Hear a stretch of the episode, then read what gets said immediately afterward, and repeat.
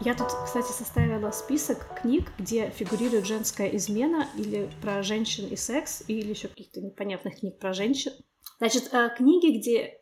Да, у меня есть список, где книг-книг, где есть женская измена, или как какая-то тема, или что-то на тему женщин и секса, либо просто о женщинах, которым что-то там мне нравится эта последняя категория. Женский, женский вопрос. Нет, у меня а, в конце три книги, которые я не знаю, куда их воткнуть. Они просто не подходят ни туда, ни сюда, хотя немножечко, может, подходят, но не совсем. Или совсем, но не туда. Хм, огласите список. В списке значится, например, книги, где есть женская измена. «Пробуждение», «Алая буква», «Любовник леди Чаттерли», а, «Мадам Бавари», «Анна Каренина», «Гроза», I love Dick. Mm. Все, что я читала. Ну, может, я что-то еще читала, не помню. Напомните мне. А, в категории «Женщины и секс». Все вышеперечисленное. Плюс Тесс из Дербервилли, «Жажда любви и Миссима», «Происхождение всех вещей». «Бог мелочей», «Любовница французского лейтенанта». И вот еще непонятные несколько книг, которые не знаю, куда отнести. «Зулиха открывает глаза».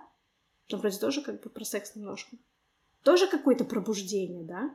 Мне кажется, там в основном, когда у нее сын родился, она пробудилась. Так себе секс. Ну да. Ну, а мне кажется, она всю книгу как-то пробуждалась постепенно. Ладно. Ну ладно, вот, можно поговорить на этим.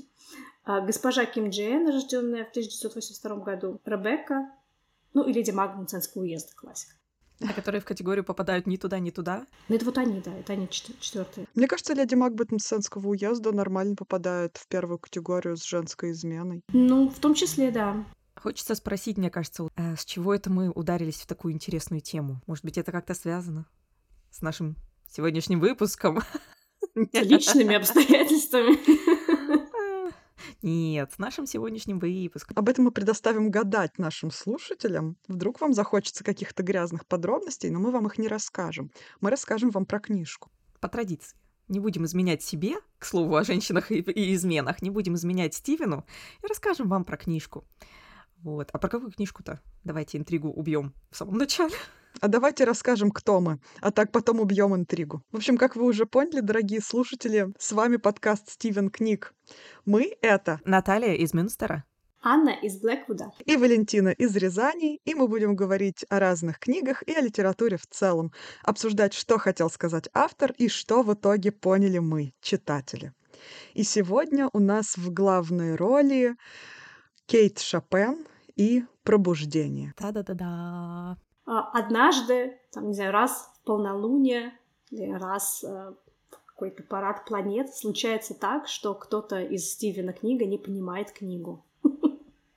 И другим нужно ее объяснять. Вот сегодня тупить буду я, потому что я не поняла эту книгу. Помогите. Подождите, подождите, я думала, я не поняла эту книгу.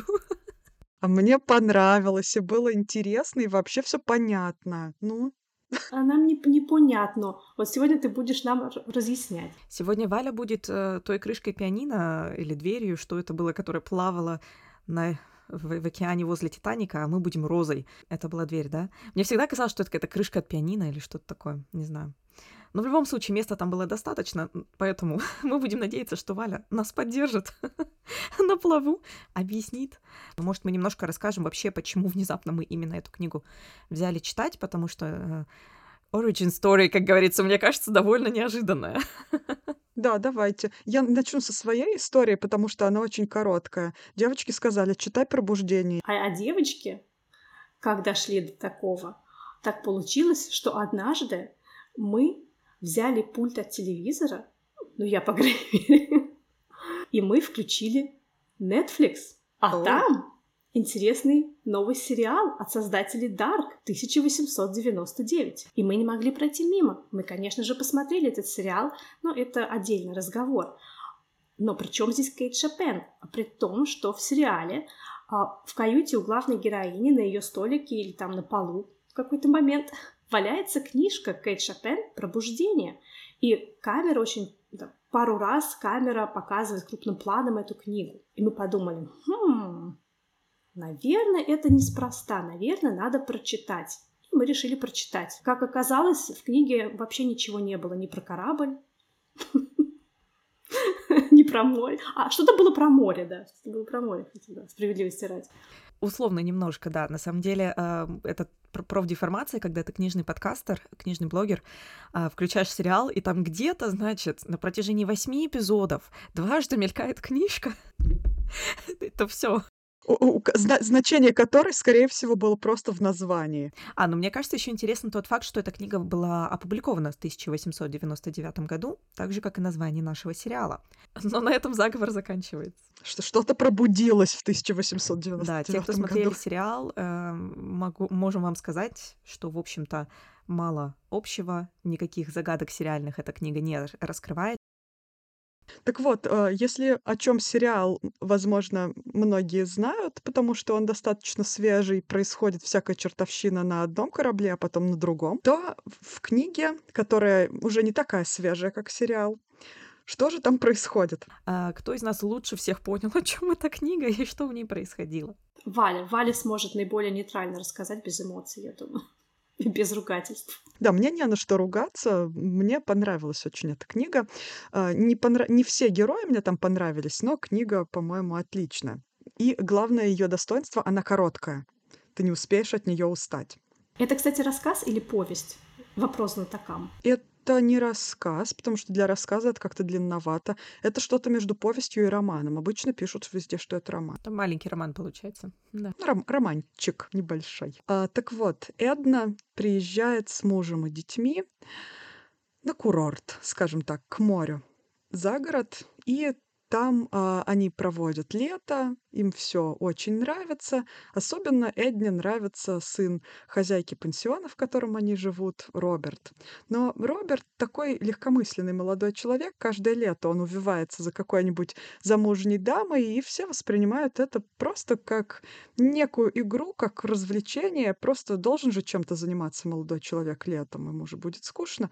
Например, прошлым летом он увивался за подругой Эдны, мадам Ротиньоль, которая, в общем-то, все понимала и все принимала как должное.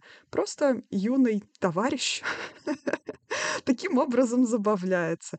И в какой-то момент она предупреждает Роберта, что Эдна может это все понять немножечко не так, как она, и чтобы он как-то свой пыл чуть-чуть умерил, потому что вдруг она подумает, что это он серьезно, а не как обычно. Представляете, что случилось? А Эдна-то так и подумала.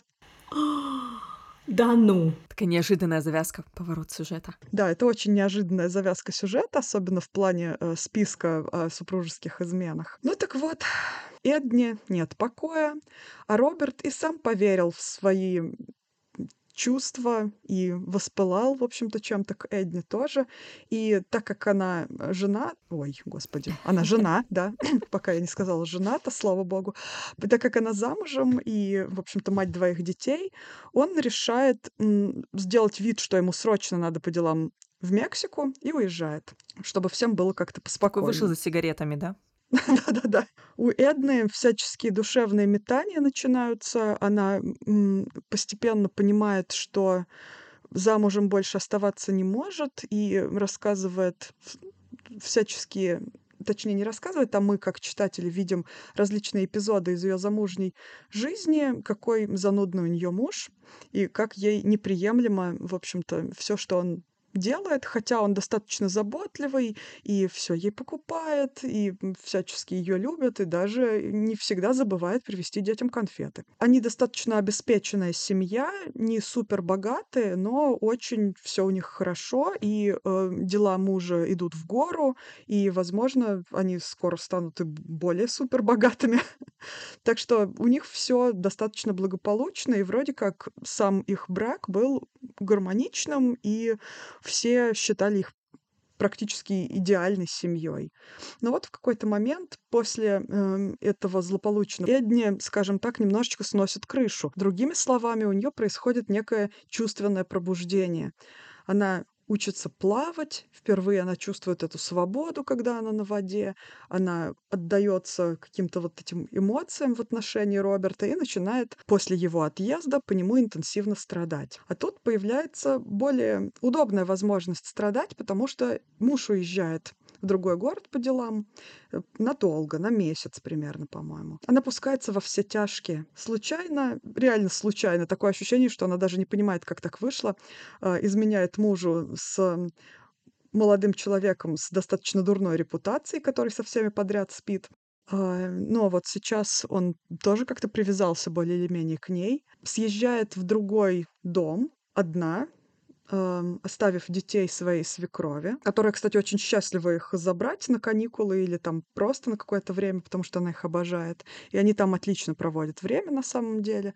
Поэтому она даже не переживает. Она уверена, что с детьми все нормально, пишет мужу.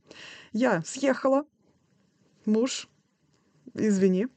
Ну, даже не извини, а просто, в общем, я решила тут, что я переезжаю в другой небольшой тут вот домик, так что давай, муж, пока.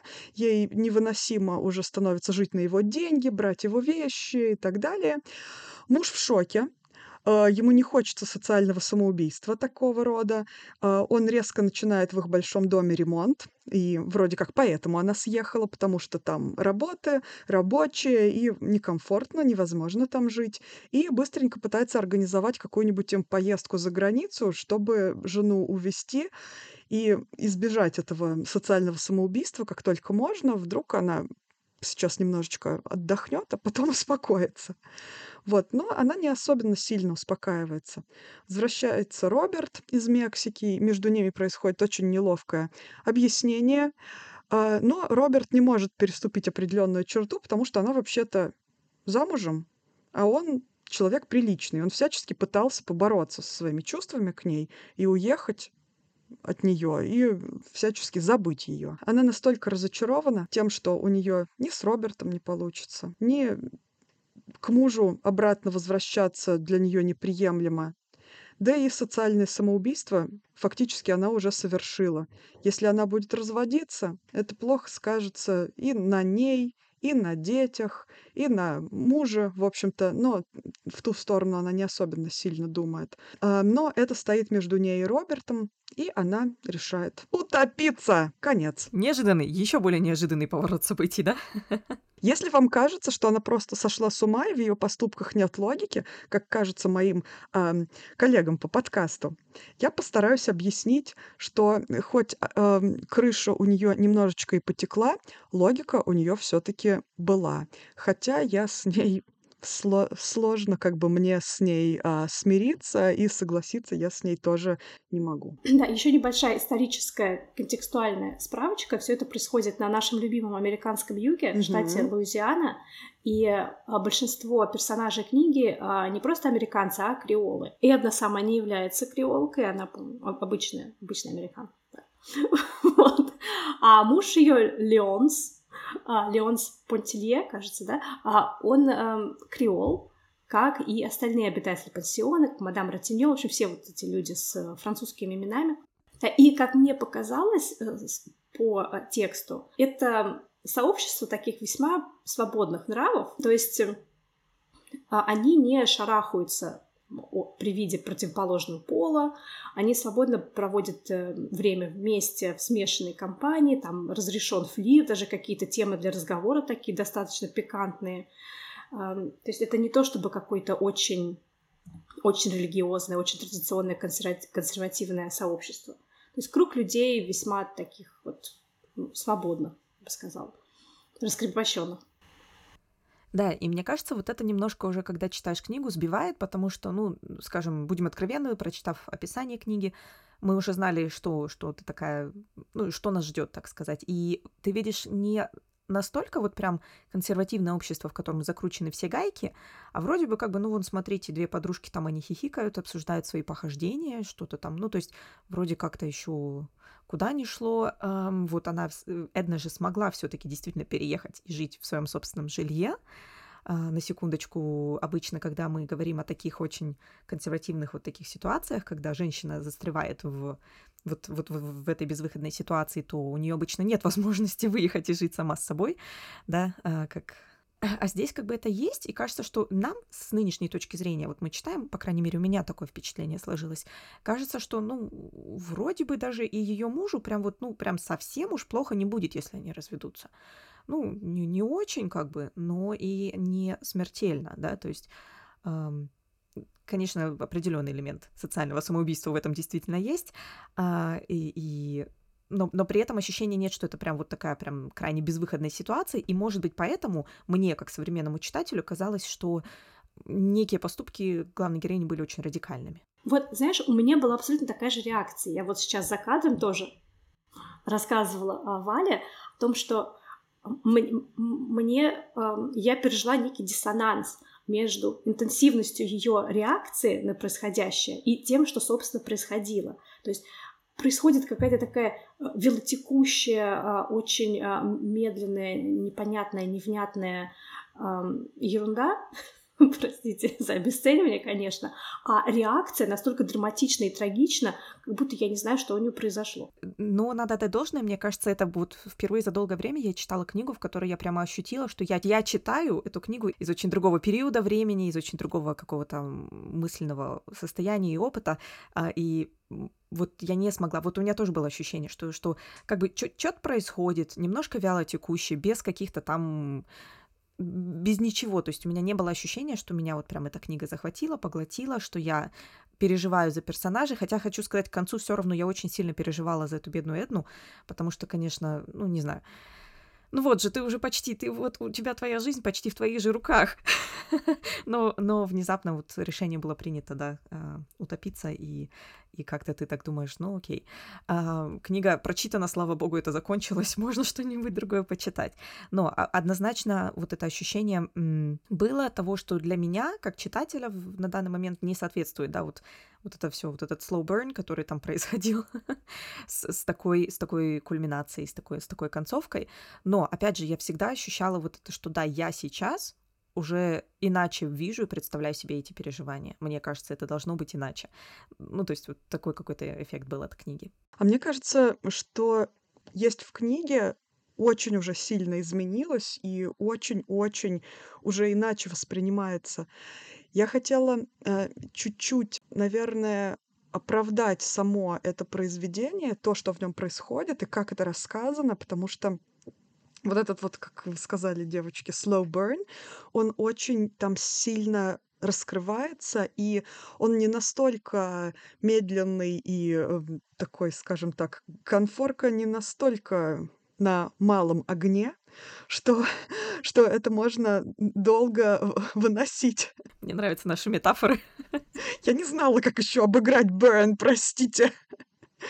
Вот. Там уже с самого начала, как а, Аня справедливо отметила, вот это ощущение некой чувственности, которая постоянно там присутствует. И все еще, хотя вроде как героиня уже успела побыть замужем за своим мужем достаточно долго и родить целых двух детей, ну, можно было как-то привыкнуть к тому, что происходит вокруг. Но нет, для нее все еще это все кажется новым. И когда э, не только там люди обнимаются, как-то трогают друг друга, для нее это все еще кажется как-то так, хм, внезапно, а, но и постоянно, постоянно там на фоне влюбленная парочка. Я думаю, вы заметили, а, когда они на этом курорте, там постоянно эта влюбленная парочка, и они настолько отрешены от всего остального общества, они что-то там шепчутся, хихикают, держатся за руки, близко сидят, у них головы постоянно склонены. И когда все там за ужином беседуют, они там в каком-то своем мире, они вообще не понимают, что здесь происходит. А, они только видят друг друга и слышат друг друга. И это такой контрапункт который все время присутствует. И Эдна сначала не особенно обращает внимание на них. Но потом, когда а, она все больше и больше обращает внимание на свое какое-то состояние, на контраст между своим мужем и Робертом, который в это злополучное лето а, свой шарм обратил на нее и сделал ее своим хобби на лето, скажем так, а, она как-то уже начинает на эту пару даже смотреть немножко по-другому и понимает, что вот именно такого чего-то у нее не было. И она еще, э, что важно, да, в физическом плане у нее происходит, она наконец-то учится плавать, и она вот такая вся поплыла, и для нее это такой шок, что это так прекрасно, так великолепно, то есть какие-то вот эти физические ощущения с эмоциональными а, для нее вдруг попадают в диссонанс. И как электрошок для нее, в общем, что-то происходит, и э, Эдна открывает глаза.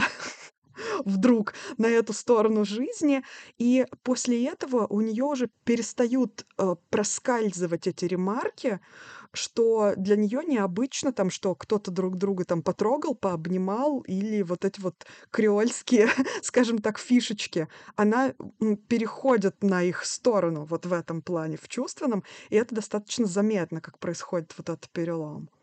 Например, вот этот момент достаточно ярко показан, и даже если это да, э, далеко от нас, как от ну, существ, которые живут в 21 веке и в нашем обществе, да, когда можно, когда можно разное, это все-таки мы настолько, ну, по крайней мере, я, я настолько про, погрузилась в ощущения вот этой героини, они настолько хорошо описаны, что ну, мне было логично то, что она делает, то, что она чувствует, и казалось это действительно так, как диктовала ей ее душа и другие органы. И другие органы. Вот, ну тут мастерство, мастерство писательницы выкупила прям. Да, нет ощущения, что это какая-то плохая книга, я просто понимаю, что я не совсем правильный для нее читатель, и, ну, вот отчасти мне показалось, потому что мои ожидания от подобной книги, ну, немножко другие. Поэтому вот такое впечатление в итоге, что книга прошла мимо. Бывает, бывает.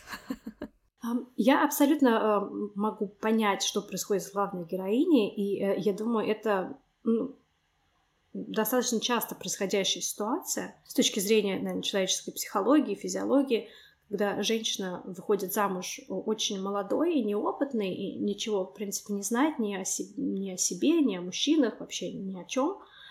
И в какой-то момент, эм, потому что главной героине, кажется, уже 28 лет, вот так примерно в этом возрасте происходит вот такое чувственное пробуждение. Она вдруг начинает понимать, что что-то ей не достает, и что тот может быть там, эм, не знаю, э, ритуальный миссионерский секс со своим мужем раз в неделю, Может быть, этого недостаточно. Да, ей показалось, что этого недостаточно, что нужно чего-то больше. И это, да, конечно, такая сложная ситуация, потому что ну, ты же не пойдешь там по, по борделям искать там чего-то еще, да?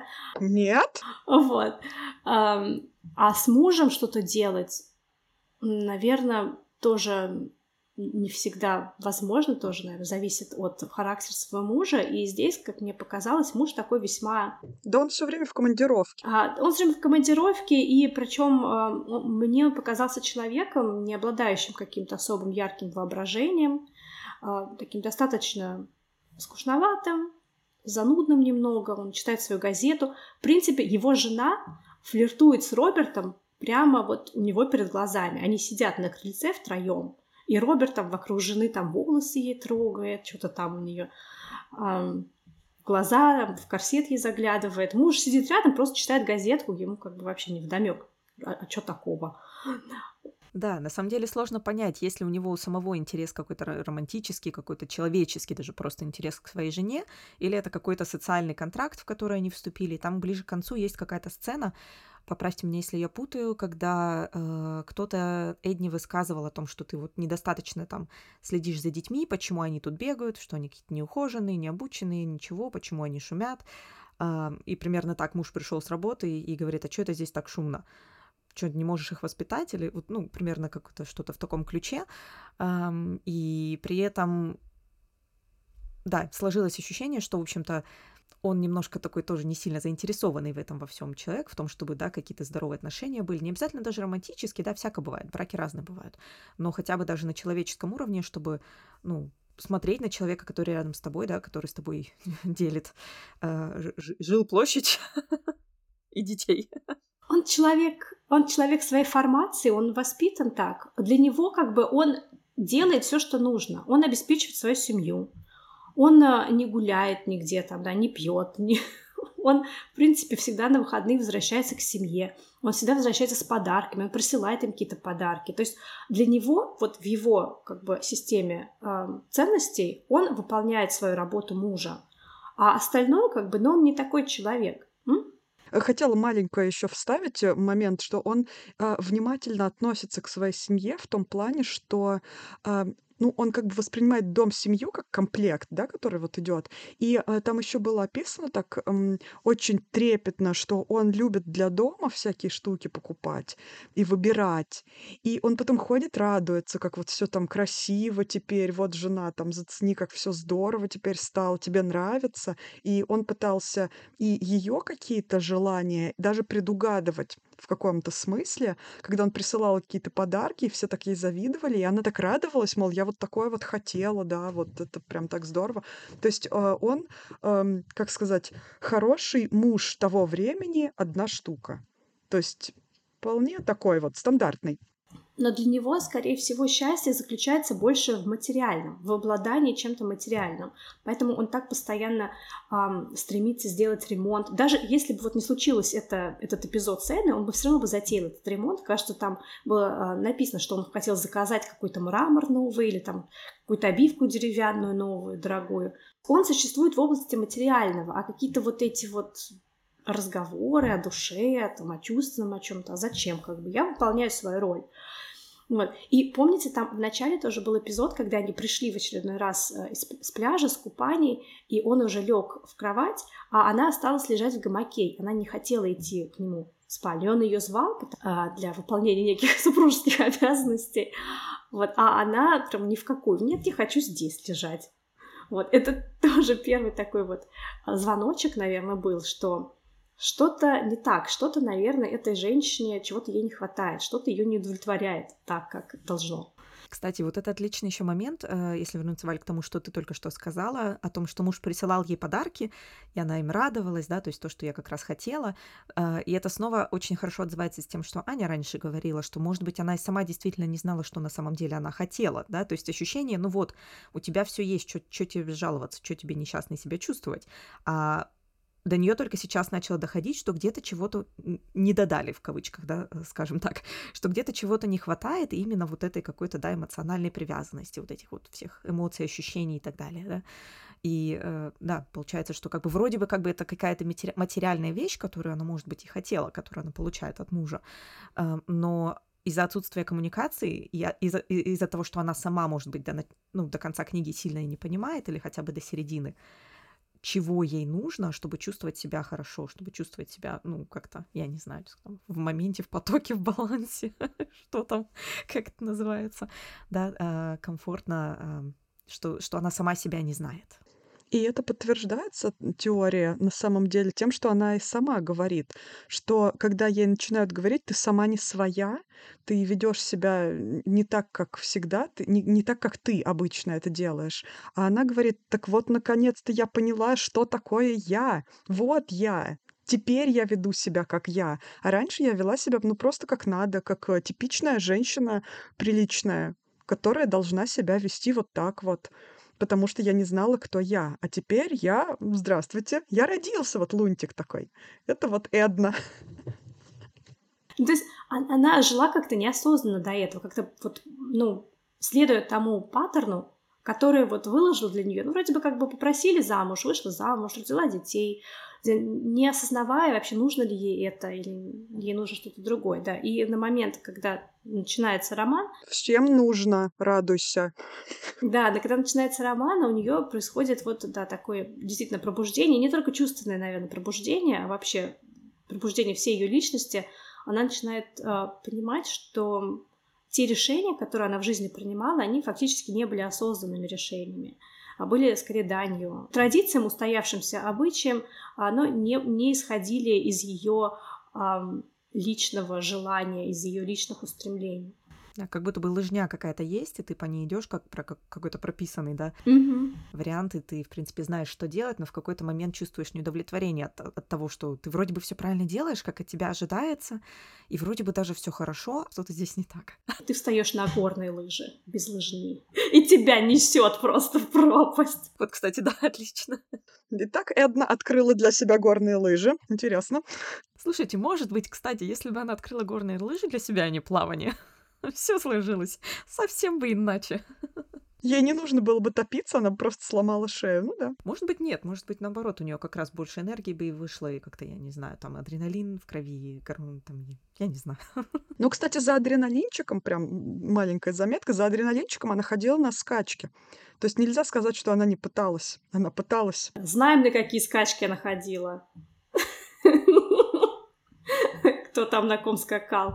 Просто. Пикантный эпизод с подкаста Стивен Книг.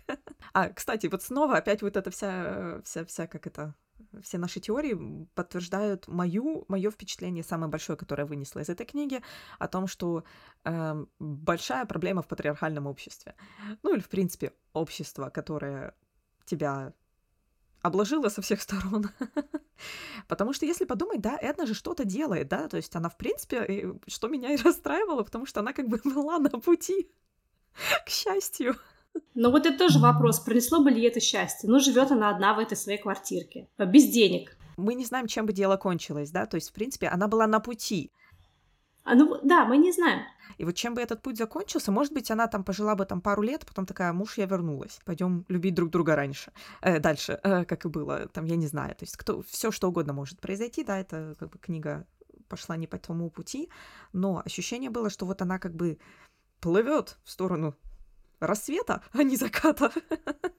И что у нас сегодня? Что мы такие? Цветистый язык у нас сегодня. Так вот, э, да, и ощущение было, что вот она на пути к чему-то, да, к какому-то изменению, которое, ну, в идеале, хочется надеяться, вот это личностное изменение привело бы к тому, что она была бы счастлива. Каким уж образом, тоже сложно понять. Э, но в итоге не сложилось. Такое ощущение складывается от героини, что э, она действительно проходит свой переходный период тогда, когда она уже должна подумать о душе. Как будто все у нее случается не вовремя. Вечно. Тебе уже 28 лет, пора вечно. Как бы пора детям приданное собирать. А, а она вот что-то решила тут куда-то переехать. Совсем, что ли, поехала? В себя, в себя инвестировать, вы посмотрите на нее. Да-да-да, сошла с ума. Нет, вопрос как бы в том, что она вроде как идет туда, куда ей нужно, потому что она наконец-то поняла, но она делает это как будто бы не как эм, взрослая женщина, а как будто она вернулась в какую-то вот юность, когда она должна совершать безрассудные поступки. Например, если она решила вдруг стать независимой от мужа, а, ну, можно как-то мужу это нормально сказать. Она ему написала такое письмо, из которого он практически ничего не понял.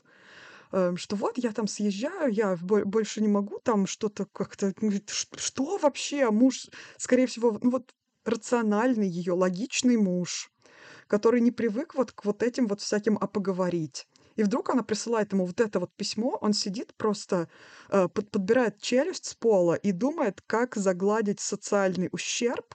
И, кстати, очень неплохо справляется с этим, да, вот и сидит и не понимает вообще, что, что случилось. Если она все-таки решила, например, с ним разводиться, допустим, да, а, если она собирается от него отделиться совсем, а, она потому что собирается, она говорит, мне не хочется брать ничего, что он мне купил, мне не хочется брать никакие вещи его, я э, на свои деньги там собираюсь, какие-то там у нее микроденьги есть, которые ей отец дает, ее содержание, да, который остался от матери. И, и в общем-то, как бы вроде как ей есть на что жить, очень скромно, но есть на что. Если она решила каким-то образом, ну, разойтись с мужем абсолютно, но, может быть, нужно финализировать этот процесс, поступить как взрослая женщина, обсудить с ним это, либо написать нормальное письмо, либо съездить к нему и поговорить о том, как они будут вот там чего-то. Или там я вот в этом доме тебя жду, когда ты приедешь, и мы с тобой там разведемся. Ну, вот взрослые шаги совершать. А она на волне страсти на горных лыжах такая поехала. Кажется, там было небольшое объяснение, что если бы она напрямую с ним поговорила, он бы ее как-то отговорил, и она уже не смогла это сделать. Она быстрее-быстрее а, пыталась съехать и отделиться, пока он еще в командировке в своей, пока он ничего не может сделать, никак на нее повлиять. Поэтому приехав к нему, если бы она приехала к нему, если бы она с ним объяснилась конкретно и по делу, она понимает, что она, он мог бы ее отговорить, что или она потеряла бы, может быть, какую-то решимость а, перед ним при прямом разговоре. Но в, в итоге, да, это не совсем взрослое решение, то тоже, опять же, немного как бы ниоткуда возникшее, потому что э, нигде не описано, что она прям презирала мужа, она ненавидела его. Она вполне тепло к нему относилась, и когда он уезжал в эту свою последнюю командировку в Нью-Йорк, она его очень тепло провожала в своем пеньюарчике, там, да, она его поцеловала, обняла, и нету никаких указаний в тексте на то, что он прям ей противен, она больше не может с ним жить, все. То есть это какой-то вот действительно глюк в ее голове, что вот нет, я должна жить одна. И вот я тоже так думаю, у нее была мечта еще заниматься живописью. Она посмотрела на другую свою подружку, мадемуазель Рауш, которая тоже живет одна в какой-то коморке, э, дает уроки пианино, и ее это очень вдохновило. Она вот я тоже так хочу. Но в принципе, ничто не мешает ей преследовать какие-то свои э, увлечения и заниматься своими хобби, а будучи замужем за Леонсом. Он часто в отъездах.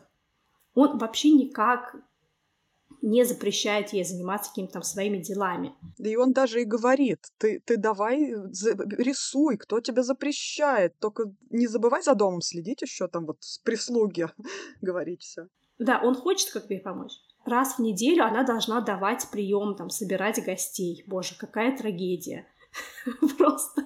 Если бы она посмотрела фильм «Суфражистка», она бы наверняка по-другому взглянула на свою жизнь. Вот у меня еще такое было замечание закулисное тоже, что просто размер привилегии этой женщины зашкаливает настолько, что, блин, что ты жалуешься, что у тебя дети тебя тянут вниз? Ты с ними даже не занимаешься фактически. За детьми все время ходит служанка. Ты приходишь к детям только вечером, целуешь их в лобик, все, и улетаешь опять куда-то. В чем вот это, эти прям цепи, которые она описывает, прям цепями меня все давит, прям тянет меня вниз ко дну, я не могу вздохнуть свободно. Вот немного как-то, ну, женщина, чекни. Я, я согласна абсолютно с, крити- с критикой, так сказать, э, привилегий, да, потому что читаешь и думаешь, ну да, да, проблемы этих людей, которым... Ну, то есть ей даже работать не надо никакие уроки пианино давать не надо, потому что ее вот у нее есть какое-то содержание. У меня не сложилось впечатление, что проблема была конкретно в детях, проблема была во всем, в детях, в муже, в uh, друзьях, которые на нее косо смотреть будут, там, я не знаю еще что-то. То есть вот у меня сложилось впечатление, что человек просто внезапно понял, вот как, наверное, действительно такое пробуждение, да, вот она проснулась, открыла глаза и такая, блин, я не я, корова не моя. условно говоря, да. То есть я, я, она как будто бы внезапно поняла, что вот вся ее нынешняя жизнь это вообще не то, кем и чем она себя видит, хочет быть, знает себя и так далее. То есть вот какой-то такой был момент. А, поэтому у меня не было ощущения, что она конкретно против детей как-то это ощущала, потому что ты права. Там, в принципе, дети так как-то где-то на заднем фоне иногда звуки издают, и примерно все.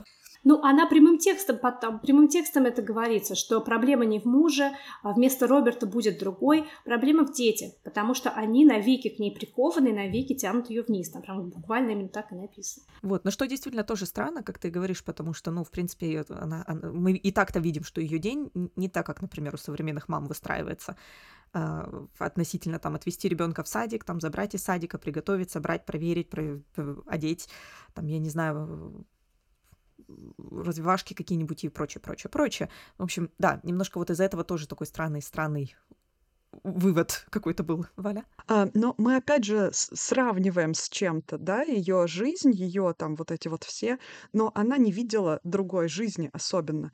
Если она видела а, жизнь более низких сословий людей, она и не идентифицировала себя с ними вообще никак. То есть это какие-то другие люди, которые живут какой-то другой жизнью, причем это вообще здесь, да, для нее, ну, для нее была только ее жизнь, ей фактически это не с чем было сравнить, она могла сравнить это только с жизнью других людей того же класса, что и она, со своей подружкой мадам Ротиньоль, например, которая была очень комфортна в роли матери жены, у нее все было хорошо, у нее были отличные отношения с мужем, она любила детей, ей было супер комфортно в своем доме, в своей семье, и все у нее было отлично. А, и она как раз, когда была у них на ужине, она говорит, вот, вот этот вот, вот домашняя гармония какая-то, о боже, я не для такого моя розочка цвела. В общем-то, такой у нее был а, вывод, когда она посмотрела. И поэтому, когда мы говорим, что эм, жизнь этой женщины складывалась совсем не так, как у современных мамочек, ну, этот аргумент это влияет только на восприятие нас сегодняшних, но ни к селу, ни к городу, к логике действий самой Эдны, да, по сути, получается. И для нее ее дети были тем, чем были. Если да, от мужа она может избавиться. Эм, не принадлежать следующему там какому-то мужчине она может по-всякому. Но не принадлежать детям она уже не сможет. И для нее ну, как бы то, что дети ее были, это было уже достаточно. То есть они были у нее, а, были в ее голове, они наличествовали, и неважно, сколько, ну, для нее, да, в ее мире, сколько там времени она на них тратила или еще что-то, это не влияет на ее ощущение того, что детям она, по сути, принадлежит, что она что-то им должна, и что они как бы вот есть. То есть мы можем посмотреть с разных сторон да, на ее действия. Они могут показаться глупыми и кажутся, и несоразмерной реакция, и она кажется такой, и это правильно. Но это только с точки зрения нас, которые живут совершенно иначе. Для нее не было другой системы координат. И дети ее тянули просто потому, что они были, да. Она понимает, может быть, сейчас, что когда она вот сейчас есть, что она не хотела, чтобы они были, что она их в бессознанке в какой-то родила в конвенциях. Может быть, она страдает, что она не может повернуть время вспять и принять эти решения сама. А она просто вот родила их, ну, потому что как бы вот так надо. И она не может их не любить уже, и это ее бесит. Я говорю, ощущение, что она как бы внезапно поняла, что живет не той жизнью, которой хотелось бы. Ну вот э, то, что у нее нет этой системы координат, э, это разве как раз и не говорит о ее недостаточной взрослости, недостаточной какой-то эмоциональной стабильности и развитости. Если ты живешь э, в мире, в обществе, ты же не можешь быть слеп абсолютно а, к тому, как живут другие люди. Есть же множество каких-то, которые мы используем для того, чтобы ну, как-то пробираться через э, ежедневный труд, через, чтобы катить этот камень да, постоянно, чем и является человеческая жизнь. Мы сравниваем, естественно, себя с другими людьми, потому что мы живем среди других людей. Мы не можем уйти в лес, а, и жить абсолютно свободно, без каких-либо связей, без а, каких-либо цепей, простите. Вот, и, естественно, мы как-то так смеемся над ее мужем, что его так волнует социальное мнение. Ну, это, это абсолютно естественно. Мы не можем убежать от этого социума, а жить так, чтобы на тебя постоянно показывали пальцем, а никто не хочет. Все мы хотим как-то ассимилироваться и быть эм, нормальными, э, принимаемыми членами этого общества. А это большая часть нашего, ну если не счастья, то хотя бы спокойствия или какого- какого-то удовлетворения жизнью. И поэтому это естественно, что человек сравнивает себя с людьми, у которых, может быть, жизнь сложилась лучше, с людьми, у которых, э, у которых жизнь сложилась так же, и с людьми, которым повезло меньше. И, а, понятно, она не знала, как живут, э, как будут жить а, мамы в 21 веке, но она наверняка не была настолько оторванной от реальности, что она не видела, как живут э, женщины, там, представительницы рабочего класса какого-нибудь, какие-нибудь прачки, которые э, работают, э, моют белье весь день. Что насчет их пробуждения, а? Насчет их свободы и невозможно. Нет выбора, понимаете? То есть, опять же, все утыкается в привилегии, все утыкается в то, что у Эдны была финансовая возможность заниматься ерундой. Я, конечно, понимаю, что это слишком примитивный анализ, я, я понимаю, да. Поэтому я и говорю, что мне не хватило в тексте больше веса ее проблем. Если мы берем все остальные книги, вот, которые мы перечисляли, Анна Каренина, эм, Леди Макбет, не знаю, там, Зулиха, Мадам Бавари, э, мы можем сочувствовать им потому что действительно мы понимаем всю тяжесть их положения. И даже если мы не оправдываем их полностью, их решение, там, их а, финальное решение, там, последнее, да, броситься под поезд или что-то там сделать, мышьяком а, отравиться, мы хотя бы можем сочувствовать, переживать и ставить себя на место этих персонажей, что да, что бы я делал в этом положении. А здесь настолько вот действительно все вот slow burn, настолько медленное какое-то тление, а, непонятно в чем вообще проблема, проблема, у которой а, может быть сотни вообще решений. И опять же, в кучу брошено все и чувственное пробуждение, и то, что и детям не мешают. И, мне кажется, это ну, мешает восприятию этого текста как чего-то цельного, как, эм, как какого-то внятного, конкретного высказывания на как сейчас говорится, феминистскую тему, потому что это вроде как бы э, произведение литературы, одно из главных произведений, э, одно из главных произведений феминистской литературы. А в чем, в чем феминизм? Вот объясните мне, в чем феминизм? В том, что а, женщины не могут нести ответственность за свою жизнь, в том, что все в жизни женщин это сплошная конвенция, и только муж э, тобой управляет, и ты ничего не можешь сделать, что ты не можешь бороться, что ты не можешь со стоицизмом переносить какие-то свои горести и тяжести, что при малейшем, при малейшей какой-то проблеме ты идешь топиться, потому что тебе мешают дети, в чем феминистский месседж? Объясните мне. Я открыта новым возможностям, я послушаю. Ну, я думаю, что я ничего особенно нового не скажу. Я хотела еще добавить такой момент, что она а, пыталась, кстати, заработать деньги сама. Если помните, она продала несколько своих картин, и а, это было одним из тех а, решающих факторов, что она смогла снять этот дом. То есть ей там хватило на депозит, потому что у нее пошло дело с картинами, и она получила еще какой-то заказ, если вы помните. А, то есть вот этот момент был для нее, мне кажется, один из важных. То есть она понимала, что она чего-то стоит что своим как бы хобби ей в основном казались неудовлетворительными ее, кстати, рисунки. Она многие из них э, сминала, выбрасывала и так далее. То есть она что-то пыталась сделать, но, опять же, это было достаточно несистематич... несистематически, с одной стороны. Учиться она так и не собралась идти. Но, с другой стороны, это пользовалось каким-то коммерческим успехом, и э, это нельзя тоже отрицать, тоже фактор да, важный. Если там та же мадам Ратиньоль делала что-то только для своей семьи, и ей было нормально, ей было комфортно и приятно там шить какие-то удивительные там ночнушки для детей, да, которые помогут им, что их не продует там и так далее. А вот Эдна смогла деньги какие-то себе заработать. Ну, тоже молодец, тоже неплохо. Вот. Но вопрос в том, что мне кажется, что можно сделать и какой-то другой выбор. Причем она показывает выбор, который сделала э, вот эта учительница музыки. И для Эдны это был шок она только сейчас, там, они были знакомы уже сколько-то лет, она только сейчас додумалась к ней прийти домой и посмотреть, как та живет, да, вот в этой коморке, вот дает там эти уроки и так далее. То есть она как будто только первый раз вышла в город вообще посмотреть вокруг, по сторонам, посмотреть, что бывают другие какие-то способы жизни. Только сейчас она вдохновилась там тем, что э, эта мадам живет таким образом, одна, и что это тоже как бы доступный способ существования. То есть такое ощущение действительно, что она вот только что родилась, только что посмотрела куда-то за пределы своего дома и с таким рвением и с такой страстью начала э, менять свою жизнь, что для нее, как бы сказать, она не исследовала все опции нормально она принимала эти решения под влиянием момента. Вот, Ань, ты хорошо э, заметила, что она не могла поговорить со своим мужем, потому что она боялась, что он ее переубедит.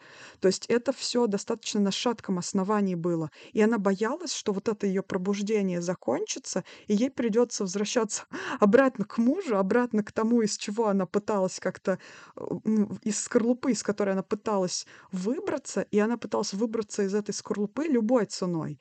И как бы решение утопиться, которые она приняла, а, просто когда у нее там а, кульминационный момент ее жизни, так сказать, а, не сложился, то есть с Робертом ничего не получилось вот прям сейчас, он предложил ей развестись, а потом уж там того самого, скачками заняться, простите, она вообще была в таком шоке и приняла эти решения в течение бессонной ночи.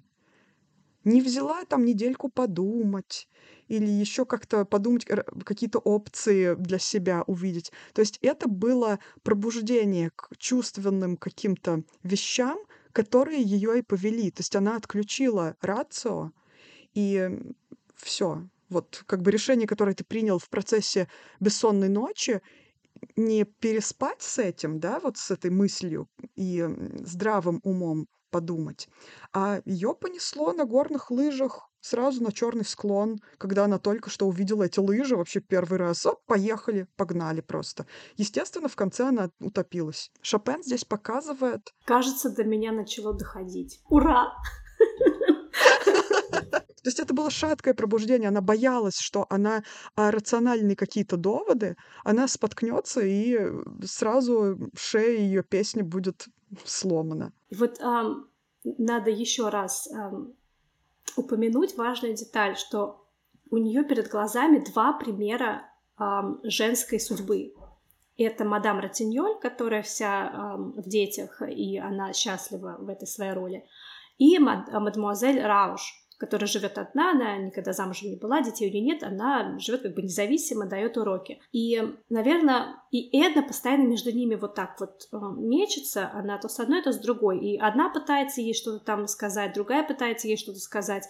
И постепенно Эдна делает свои выводы и решает, как э, ей лучше.